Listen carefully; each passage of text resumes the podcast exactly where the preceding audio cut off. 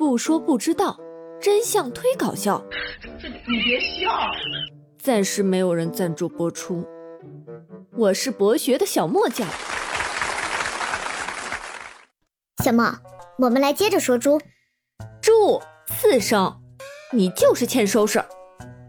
小莫课堂，接接接接接着讲。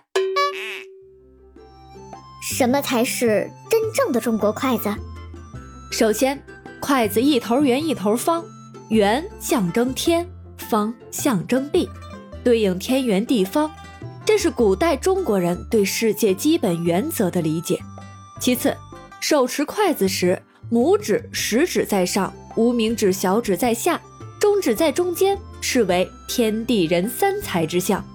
这是中国人对人和世界的关系理解。中国人遵守太极和阴阳的理念，太极是一，阴阳是二，一分为二，这代表着万事万物都是由两个对立面组成的，合二为一。这阴与阳的结合，也意味着一个完美的结局。所以，餐厅里呼唤服务生拿一双筷子，那肯定是中国人；如果说拿两根筷子，那一定是外国人了。也可以这样判断啊，基本上还是准确的哦。另外，筷子的标准长度是七寸六分，代表人有七情六欲，以示与动物有本质的不同。虽然现在已经没有这么讲究，但是相差也不会太多。小莫，但是我也有见过很长很长或者很短很短的筷子啊，那就不一定是中国筷子了。筷子。是指中国常用的饮食工具，通常由竹、木、骨瓷、象牙、金属、塑料等材料制作，是世界上常用的餐具之一，中华饮食文化的标志之一。发明于中国后，传至朝鲜、日本、越南等汉字文化圈。越南的筷子基本上跟我国是一样的，而日本虽然继承了中国固有的制筷工艺，但是却是流行尖头的筷子，款式十分繁多。通常都是木质，也有包漆的，也有特别为烹调用的巨型长筷，日语称为菜柱。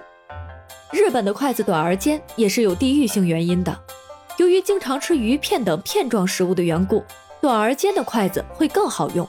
而我们的另一个邻国韩国，是最早引入筷子文化的中华境外地区，约有一千多年的历史。他们的筷子都是扁平的两片金属制成。我觉得老奇怪了，为什么是扁的，还用金属？不重手吗？这你就不知道了吧？用金属做筷子有三个主流说法。第一，韩国认为木质筷子会浪费木材，而韩国本身资源有限，为了保护资源才使用了钢制筷子。第二，韩国的金超鼠筷子是来源于银筷子试毒，而大家都知道韩国人喜欢腌泡菜。习用银筷子可以试出是否有毒，后来慢慢演变成了金属筷子。第三，韩国人平时吃烤肉比较多，而且都是直接用筷子在烤炉上夹肉的，所以用这种不锈钢的筷子就不会被烤炉烤坏了。但是这种不锈钢的筷子吃起饭来也是不方便的，所以韩国人吃饭的时候都会用勺子。第四，这三个说法都是大家认可的，而为什么是扁的？你试试用三个国家不同的筷子去撕泡菜吃，你就懂了。哦，筷子可以用来送礼吗？可以的呀，基本上很多场合送筷子作为礼物都是美好的祝福。我挑一个我最感兴趣的跟你说一下吧。筷子在古代的婚姻生活中扮演着重要的角色，包括北京在内，在给女儿的嫁妆中总少不了筷子。这种风俗一般认为出现于宋代，当时男女双方家长议定孩子的婚事后，女方父母一般都送盛水的坛子一对儿，内放活金鱼四尾，并附上筷子两双，其寓意是金鱼，谐音金鱼。这金啊是金色的金，鱼是剩余的鱼，祝愿一对新人钱多多。水的意思是嫁出去的女儿泼出去的水。筷子则有两种含义，一是棋子，取民间吉利语“筷子筷子，快快生子”；另外，结婚陪嫁筷子还有希望小夫妻像筷子一样成双成对，永不分开，快快活活的过日子。嘿嘿，这个就是大龄剩女的愿望吗？弹幕君，你找死！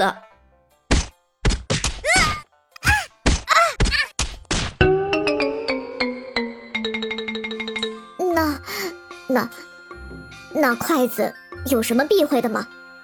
其实呀，国人用筷子是有传统的十二种忌讳的，但是基本上十种都是餐桌礼仪，我就不一一细说了，只挑了两种民间避讳给大家科普一下。一种就是三长两短，这意思就是说用餐前或用餐过程中将筷子长短不齐的放在桌子上，这种做法是大不吉利的。通常我们管它叫三长两短，因为中国人过去认为人死以后是要装进棺材的。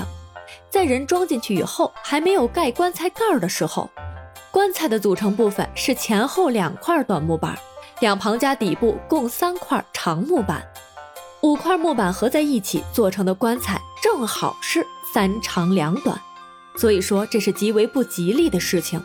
而另一种就是当众上香，就是帮别人盛饭时，为了方便省事儿，把一副筷子插在饭中间儿递给对方，会被人视为大不敬。因为传统是为死人上香的时候才这样做的，如果把一副筷子插入饭中，无异于被视同于给死人上香一样。所以说，把筷子插在碗里是绝对不被接受的。作为一个礼仪之邦和古老的国度，通过对一双小小的筷子的用法，就能够让人们看到深厚的文化积淀。所以，我们每天用的筷子里面就有信仰，举手投足都是理念。这是一种中国人的通达和智慧。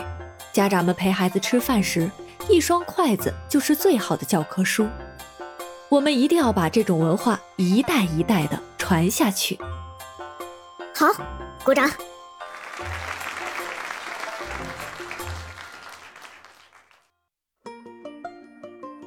好消息，记住哦，从现在到五月二十号五二零当天截止。投五百二十位订阅并给予五星评价的听众，会自动获得本节目送出的喜马拉雅巅峰 VIP 会员月卡一张，不是抽奖，没有门槛，先到先得。你还等什么？快去关注、订阅、评价吧！